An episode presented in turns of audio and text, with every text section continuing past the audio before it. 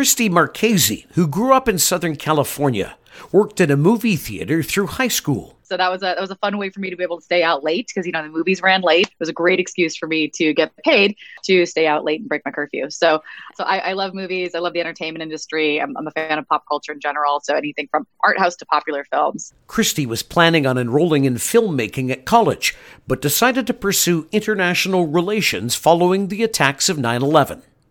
That love of film, however, remained strong, and after college, Christie started working with a well known TV producer on a nonprofit film on registering voters.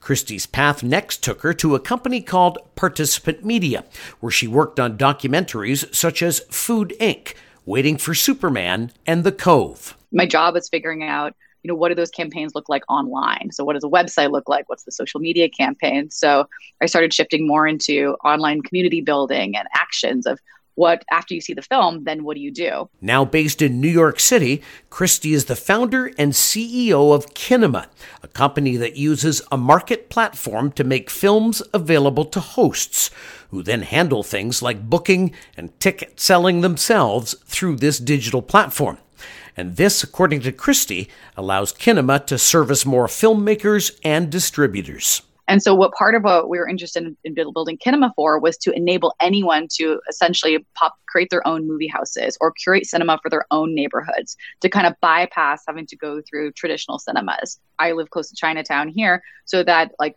I work with a like a local pop up over here that can curate Chinese language films specific to the, the neighborhood, where a larger theater might not be able to curate that. On this episode of Run It Like a Girl.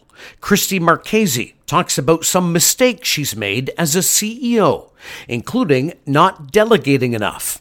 She has some advice for anyone interested in starting a business on venture capital, and she has some great advice for fellow introverts. One, arrive early. It's harder to walk into a big room of crowded people. It's better when you when it's less people and it fills in around you. um, two, know who the other introverts are in the room. Um, they'll also probably be on their phone or hiding in the bathroom. so um, and doing it doing it in doses. and just realizing that it's you know about half the people in the room are probably introverts too. Founder and CEO of Kinema, Christie Marchese, on this episode of Run It Like a Girl. So, today is a beautiful fall day here in rural Ontario, and I'm very excited to be chatting with Christie Marchese, who is the CEO and founder of Kinema and based in New York City. Christie, thank you so much for coming on the show today. Hey, thanks for having me. Also, I'm jealous you have a beautiful fall day. It's very dreary here in New York. Oh, is it? Oh, too bad. Yeah, yeah. It's, uh, it's, beautiful here. Um, I went for a walk over my lunch, you know, try to get your head out of the work life to clear nice. things. Yeah, we're lucky. Um, but uh, hopefully tomorrow's better for you. Uh, Thank you. so let's jump right in. So Kinema, I love I, I love that uh, that you're in in the film industry. I've, I have not had anyone on the show before that's been in the film industry, and I can't wait to talk about it. But let's talk first about your background and your early career. So how did you get to be where you are today? I well, I guess I could say it started by I worked at a movie theater um, in high school, so that was a that was a fun way for me to be able to stay out late because you know the movies ran late and we would have a big opening like Star Wars. Um, it was a great excuse for me to get paid to stay out late and break my curfew. So, uh, so it goes all the way back to that. So I, I love movies. I love the entertainment industry. I'm, I'm, a fan of pop culture in general. So anything from art house to popular films. So, and, but I, when I went to school, I was going to go into film editing and filmmaking. Um, and then the world changed in 9 11 and I did a huge pivot and decided to go into international relations. Um, to, so focused on studying um, religion and politics and totally went in a different direction. But upon coming out of, of college, I guess I still had this love for, for film and entertainment, um, and while still wanting to do something good in the world. So I ended up working for um, a well-known TV producer named Norman Lear, and he had a nonprofit that was all about registering voters. So I got to work at this amazing intersection of pop culture, entertainment, working with celebrities and movies, with the whole point of getting people to register to vote. So that kind of brought me back into the film space, and after that, I went to work at Participant Media. That's so cool! And, what a neat way to blend yeah. your uh, your experiences. Sorry, and go yeah. on. I didn't mean to cut you off. I just think that's really cool no. that you uh, found your way back in. it's you know it's it's fun. I'm like you know it's like you can get pulled back to it, but you wanted to I think like any millennial, uh, Californian millennial, like I wanted to make a difference in some way. So I, I feel like Participant Media gave me that opportunity. Worked on incredible films, great documentaries like Food Inc. and Waiting for Superman and The Cove. My job was figuring out you know, what do those campaigns look like online? So what does a website look like? What's the social media campaign? So I started shifting more into online community building and actions of what after you see the film, then what do you do? And after I left Participant, I started uh, my own. I did some consulting and then started my own company called Picture Motion, which I ran for the last nine years. And we're a social impact agency um, that partners with filmmakers, distributors, and studios to create campaigns around their films. So then it was I learned about management and building a company. Wow. and clients. That's, so that was that was a real lesson. that's so cool. I think that's so interesting. Did you say you're from California originally? Yes. Oh. Yep, Southern California. Southern California. And when did you move to New York? Uh, this I'm in my tenth year now. So I moved here in 2011. Wow, has, and how do you how do you like it compared to? Uh, I love New York. Yeah, I mean, I, I, feel like I got, my, I got my California roots still. Like I keep hugging people. That's really like too much for some people here, but I, I, I love it. I get to go back often for work, and my family's still there. But I feel like at my ten year mark, I'm, I'm I'm fully embracing being a New Yorker. Awesome, that's very cool.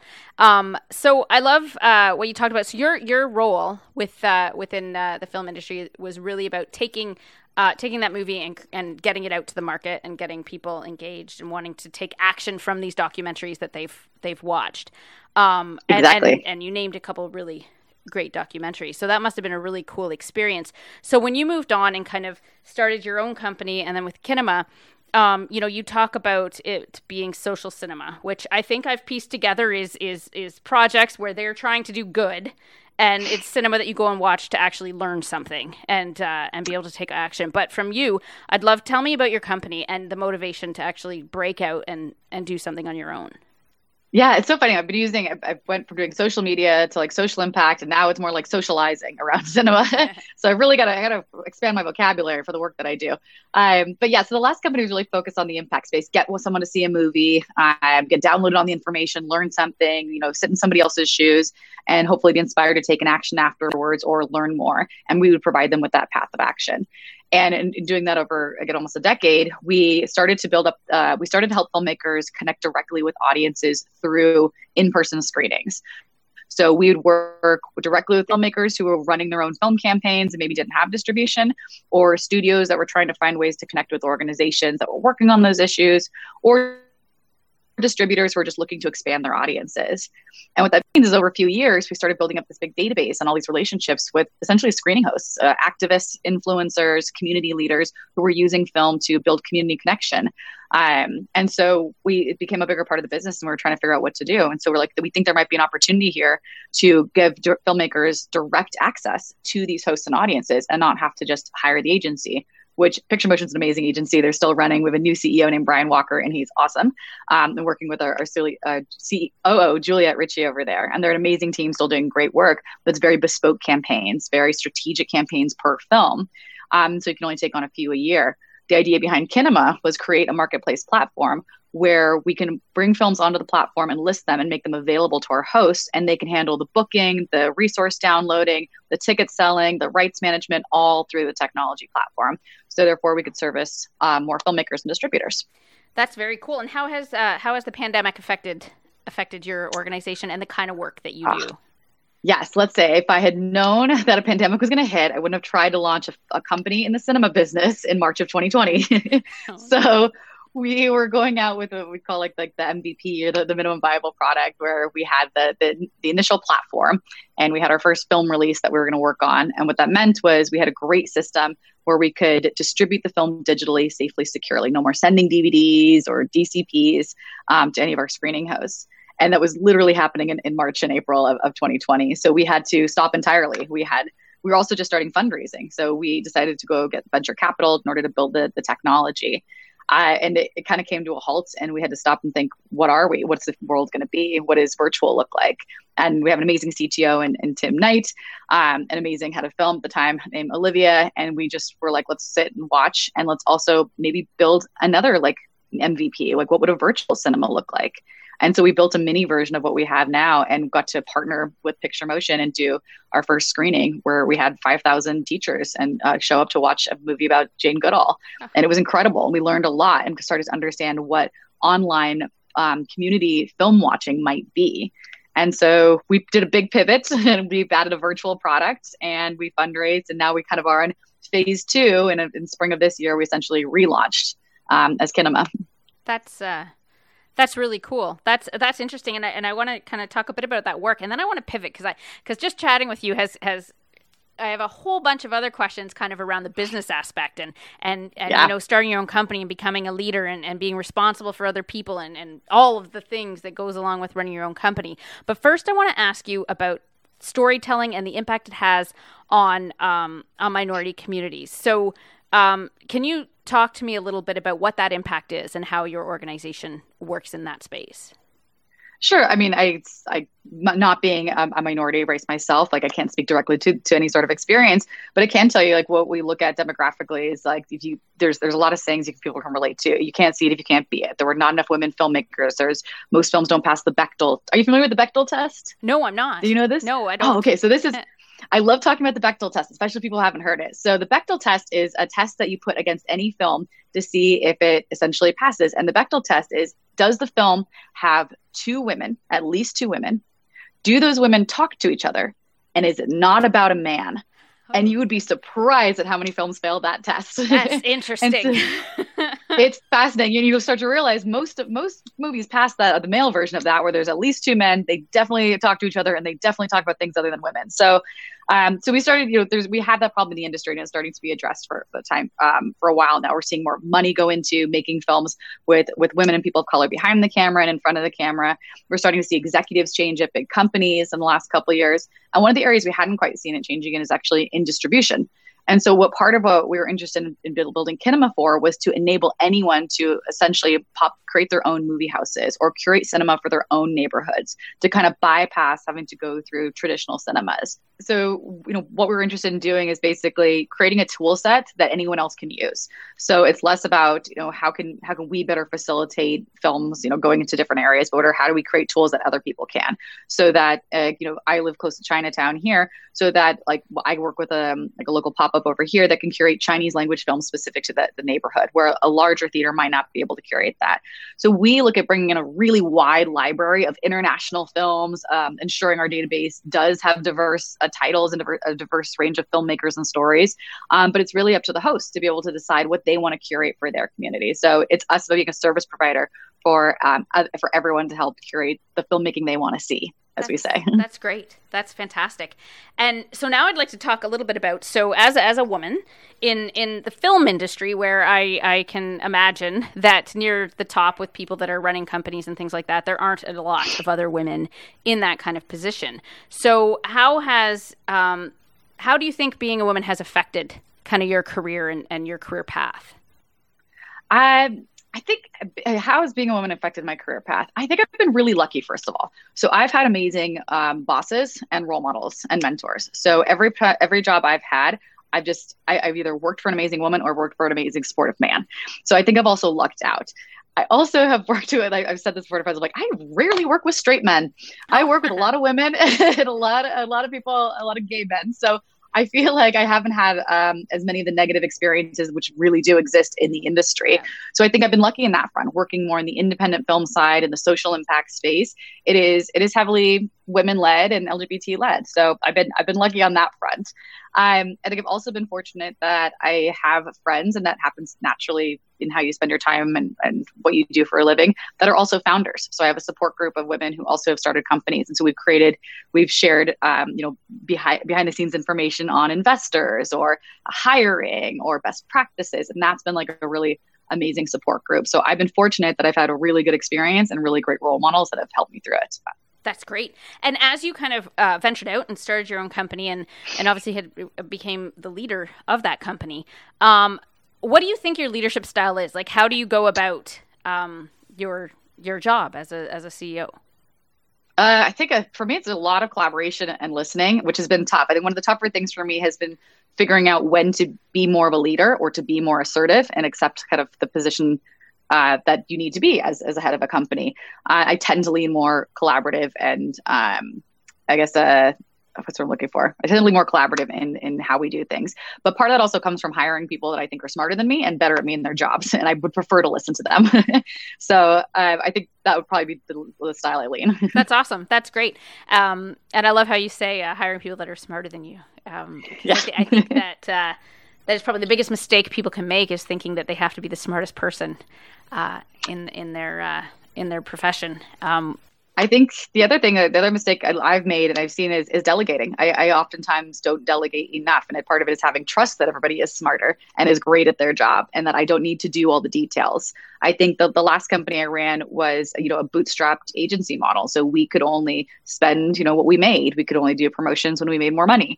And so it was very much the the revenue was coming in influenced how we could run and build the future of the company. Where this is a venture back company, it's different. So we basically given ourselves two years of runway based on fundraising, and that creates uh, a different hiring strategy. It creates a different plan for growth. Um, so I've also had to had to learn different types of, of businesses to run and leadership to have in these two scenarios.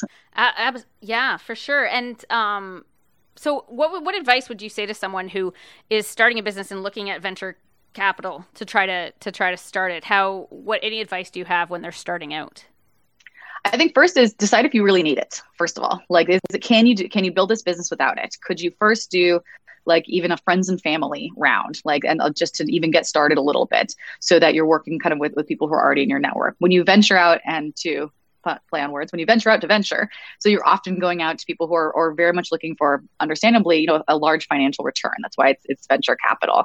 And so i've been fortunate that you know, being in new york a while and having some relationships i have really great investors our lead investors i'd known um, before and had built a relationship with. So it didn't have the same type of feel as of going out and raising from from strangers essentially. So i think first decide if, if you really needed to run the business that you want to run and then figure out um, who you would want to work with because who, who you work with and, and who you raise from is, is essentially becoming it's like a marriage. You're getting into business. You're getting into a marriage and so you're gonna be friends for a long period of time. Absolutely and i guess then you also have other people you have to answer to as well in terms of you do yeah and it's true. And if there's the you exchange ownership of the company you know a board gets set up there are you know you have a voting protocols that go into place. It's still new for me. This is a seed round. You know we, we closed formally at the beginning of this year or first quarter of this year.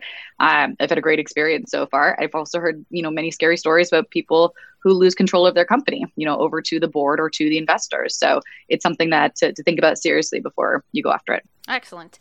Um, and so, if you could go back to when you first started your career and have a conversation with yourself, what would you talk about and what kind of advice would you give? I do not believe in bending the space time continuum, so I would not go back and say anything. I don't want to mess with anything. I've seen way too many movies about this. so it's um I, I actually don't know. This is a funny question for me because I actually I, I, weirdly I don't know if I would change anything because I'm happy with everything I've learned and all the mistakes I've made because it's it's it's gotten me to where I am and to the, the companies where they are today. But though, but when I was thinking fear, I'm always afraid of this question. Um, I actually would think if I were to tell myself something back then, why would I? Why, I should be telling myself that now like what do i think i should be? What, what how could i apply that to today? And i think part of that is um, taking even more risk. I think that it's like it is uh, taking more risks um, be kind of getting out there a little bit more.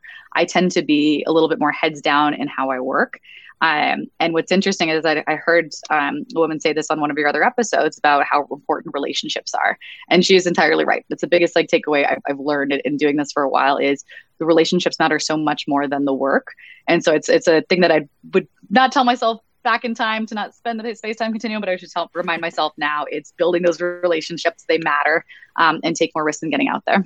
Excellent. Um, and you know what? Actually, I want to ask you another question then, and about relationships. So, because that doesn't come easy to everyone, right? Networking and and trying to form those relationships for a lot of people, uh, like myself, I consider myself very much an introvert, and I am very good on one-on-one conversations like this. However, put me in a room, and I'll be the one pretending I'm busy on my phone in the corner. Um, so, what advice would you give me about trying to to build relationships and do that networking? I mean, I'm extremely introverted too. It's very difficult for me to like, I have to like one on one, good, but like walking into a room. So I have like all these tips and tricks. I have other introverted friends. We like pool our resources on what our tips and tricks are. Like, one, arrive early. It's harder to walk into a big room of crowded people. It's better when you when it's less people and it fills in around you. um, two, know who the other introverts are in the room. Um, they'll also probably be on their phone or hiding in the bathroom. so we have uh, my friend Kelly and I started something called charging stations where we both knew that like how exhausting it is to be networking and doing these things. So often we'd find each other in the room and be like, you need to recharge? Be like, yeah, let's recharge. let's just stand next to each other, pretend we're talking. So I think I think that's part of it um, and doing it doing it in doses and just realizing that it's you know about half the people in the room are probably introverts too yeah. so that helps and so and i've started to find who those people are yeah that's that's great advice and it's it's funny because uh every time you know I've been part of like a session or something, and they're asking people who loves networking, it's usually one or two people that put their hands up. Everyone else is like, "Oh my gosh, kill me now!" Exactly. I, I want to go home. Feel like I exactly. I gotta do it. It's, I gotta do it for work. It's not about me. I gotta get over it, and it's worth it always. But like, yeah, yeah, no, it's painful. yeah, very well. That kind of brings us to the end of our formal questions, and then right. we have uh, what we call the fast three. So it's just three questions to give our audience um, some some more information about you and and kind of what you like. And the first question is, what's your favorite podcast or source of information?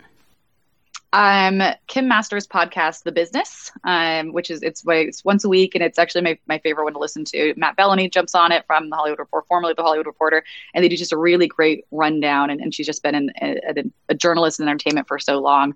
Um, it's probably my favorite. And I have like like five like film podcasts. I go through like every week, just making sure from the Variety, Hollywood Reporter, um, on filmmaking. Um, now I'm blanking on the other ones, but there's like five or six that I'll go through. Make sure I, I hear every week. Oh, Kara Swisher uh, is great. Awesome. So a bunch. cool. That's great. So you like podcasts then? I do. I do. I like business podcasts. Yes, I do. so yours is great. I've listened to a few episodes hey, too cool. now. So yeah. I love that. Um, what are you currently yeah. reading? I just finished two books actually. So I finished um, uh, Hamnet. Uh, I think Maggie O'Farrell read it. It's basically the, the fictional story about uh, Shakespeare's son, the death of Shakespeare's son. Um, and what else did I finish? Oh, Laura Taddeo's Animal, super dark. Um, I don't read a lot of business books. I get most of my business stuff from podcasts. Yeah. Um, but those two novels were fantastic. And I just bought um, Sally Rooney's Beautiful World, something like that. It just came out. Mm, so I, I, love novels. Yep. Yeah. Yeah. And you know, I, I don't, uh, I don't read too many business novels either. What I tried to do, my New Year's resolution, which I don't believe in, but I decided I was going to do one fiction and then one something more around my life, but that only lasted a. I think it lasted a couple. I always last very well for January, February. Um, but I just I prefer fiction. I uh, it's my time away from work, so yes, exactly. It's fully immersive. Like it's just it's I do the thing too where I, I, I, buy, I'm like an inspirational or aspirational buyer. And then I just get this stack up of like books that are business or Brene Brown, which is great. And I just don't read them. Yeah. they look great. Yep. I, I do too. I have that in parenting books. I've never read a parenting book oh. in my life, but I have one uh, sitting on my shelf. It's been there for about eight months. It's like, it's like osmosis, right? If it's there, yeah. like I'm sure I got the info. Absolutely. Um, and my final question is who's currently inspiring you? Oh, actually, who is who's inspiring me? Um, I actually don't know. This is this is sad that I feel like I should have somebody that's really inspiring me right right now, and I actually I don't, and that sounds depressing. I think I'm lucky that I, I have a lot of uh, people around me. Like I have great friends. I have like that that work in the industry, and just hearing how they work inspires me. My husband and I like enjoy hosting dinners and events. Um, we have a patio here in New York, so they're outdoors, and we had an amazing dinner last night of just people who work in um, advertising and marketing, trying to solve problems. And so everybody at that table was kind of inspiring me in, in different ways. So no one person, but I'll be cheesy and say it's New York. Like the people that I get to see in New York now that we're coming back out again and can like talk, I'm just like getting constantly inspired by a bunch of different people and what they do. Excellent. Excellent. Well, uh, Christie, I want to thank you for taking time out of your busy schedule to come sure. and chat with me. It's been so much fun. So thanks. This has been great. Yeah, I enjoyed it very much. Thank you. Run It Like a Girl is hosted by Bonnie Moak. Brian Long is the producer. Web design and technical assistance provided by Dan Moak and music courtesy of the talented Brooklyn Gillichuk.